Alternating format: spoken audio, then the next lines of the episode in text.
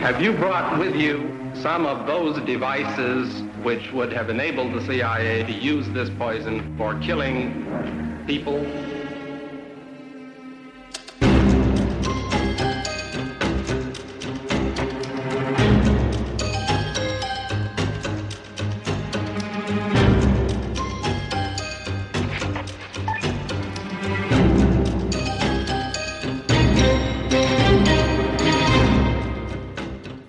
Nu ved vi, at i Stockholm var der en bestemt mand i Stay Behind, som havde den funktion, at han altid skulle sikre sig, at der var fri adgang til tunnelerne.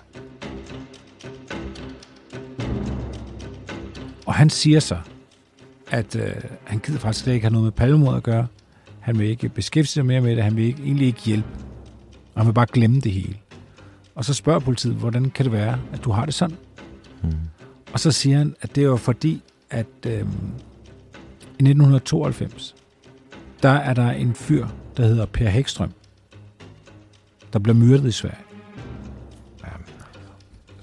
Og Per Hækstrøm, altså vores Per Hækstrøm, er overvist om, at det var den forkerte Per Hækstrøm, at det var meningen, at han skulle myrdes. Du lytter til det hemmeligste af det hemmelige. Et program om den kolde krigs hemmeligheder. Mit navn er Anders Christiansen, og med i studiet er dokumentarist Christian Kirk Muff.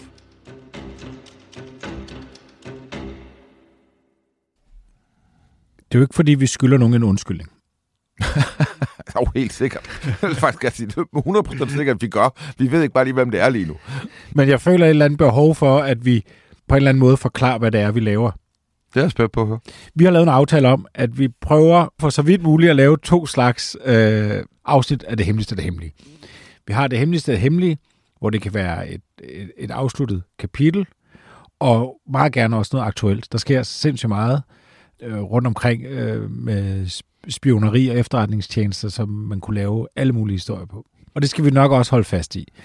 Det, der så også er sket, det er, at vi er gået i gang med øh, verdens længste historie.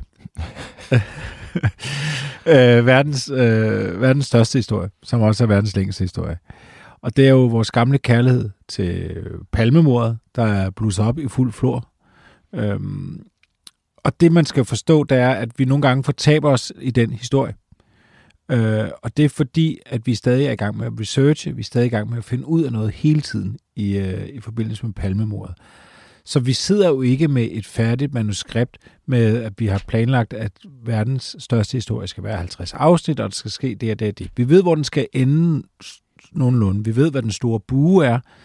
Men hver gang vi, vi graver os ned et eller andet sted, så kommer der nogle nye navne på banen, der er nogle nye døre, der åbner sig, og der er nogle ting, vi læser igen, som vi har læst før, som vi forstår på en anden måde. Så det udvikler sig hele tiden, så man skal forstå, at I er med på en eller anden rejse sammen med os.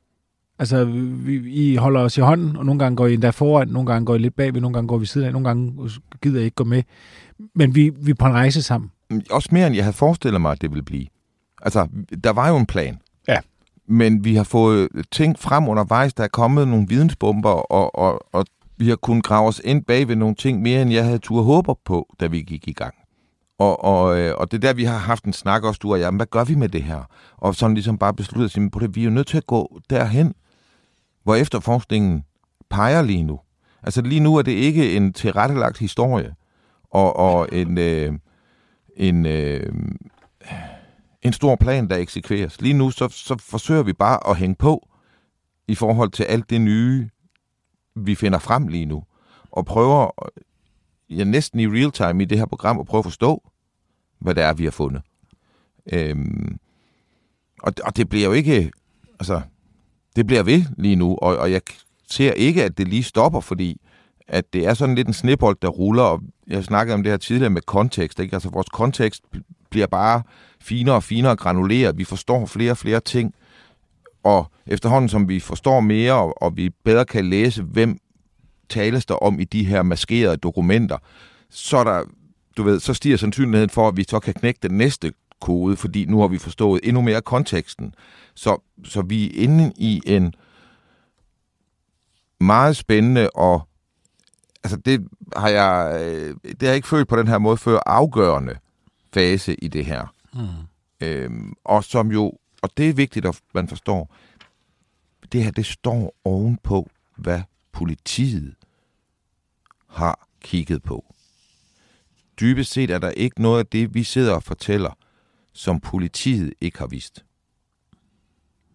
Altså, det er jo vigtigt, at, at, at man forstår det, men offentligheden har ikke kendt til det her faktisk, før vi sidder og fortæller det på den her måde. Det, det, det føler jeg mig sikker på. Jeg har ikke øh, set det refereret andre steder. Men politiet brugte, og det kan vi sige, sige med sikkerhed nu, de brugte de sidste 4-5 år, øh, der har de i hvert fald brugt 3-4, måske ikke de sidste år, men, men jo måske, ja, de brugte de sidste 4-5 år mm. på at grave sig ind i Stay Behind. Ja. Og det er meget nu, kan vi se. Ja. Altså, de har virkelig arbejdet med det, dem der har været der, for så mange er der ikke i gruppen, og det er det, de har lavet. Det er ikke alt muligt andet. Og, og, øh, og det er fascinerende, fordi altså hvis man bare sådan lægger helt palmemor til side, så bare det at komme ind i Stay Behind af nu 28. februar 86, som vi gør nu, mm.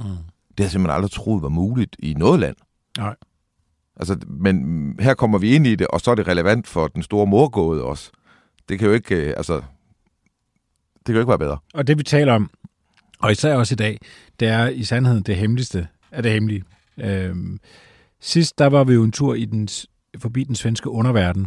Du fortalte om Mr. X og alle din gamle kærlighed til den svenske underverden, hvordan den lige pludselig blev knyttet sammen til en, der vil sige, er en førende kandidat til at være leder af en, en meget central Stay Behind-gruppe. Ham vi kalder Anders Glock.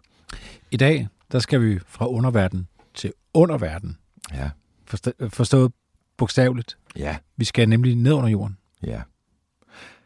Altså, øh, da jeg gik i folkeskolen i Vejle, så var vi sådan en lille gruppe, som sne os væk i frikvartererne, og øh, vi var ikke gamle nok til, man kunne faktisk få rygetilladelse. Det var lidt vildt, ikke? Altså i 8. klasse, så kunne man få forældrene til at skrive under, så måtte man ryge. Men vi var begyndt at ryge inden 8. så vi kunne ikke have fået, vi havde ikke forældretilladelse, men vi kunne heller ikke have fået den. Så det var jo ren spion. Altså det var det, der gjorde, altså der var nogle højdepunkter i spænding hver dag. Det var de der frikvarter, fordi vi skulle snige os væk og så skulle vi sidde i vores lille hemmelige hule, og så skulle der ryges en, vi delte en cigaret eller en halv eller et eller andet. Det var ikke, fordi vi røg så meget, det var mere, det var mere rejsen. Og så skulle vi fortælle skøre historier derinde, og de skulle gerne være sande. Og det var, der kunne være en ret speciel stemning, og det var nogle skøre historier. Altså, det var øh, om fedt ude på landet, der opførte sig vanvittigt, og en, der kendte en i Esbjerg, der havde taget svampe, og derefter havde malet en lejlighed og vendt en traktor på hovedet. Og sådan. Altså, du ved, skøre historier så er der ikke mere for den statsbetalte 25 øre. Efter 24-7's lukning er det hemmeligste af det hemmelige blevet en podcast, du skal betale for. Gå ind på hjemmesiden dethemmeligste.dk og læs mere om, hvordan du fortsat kan lytte til det hemmeligste af det hemmelige.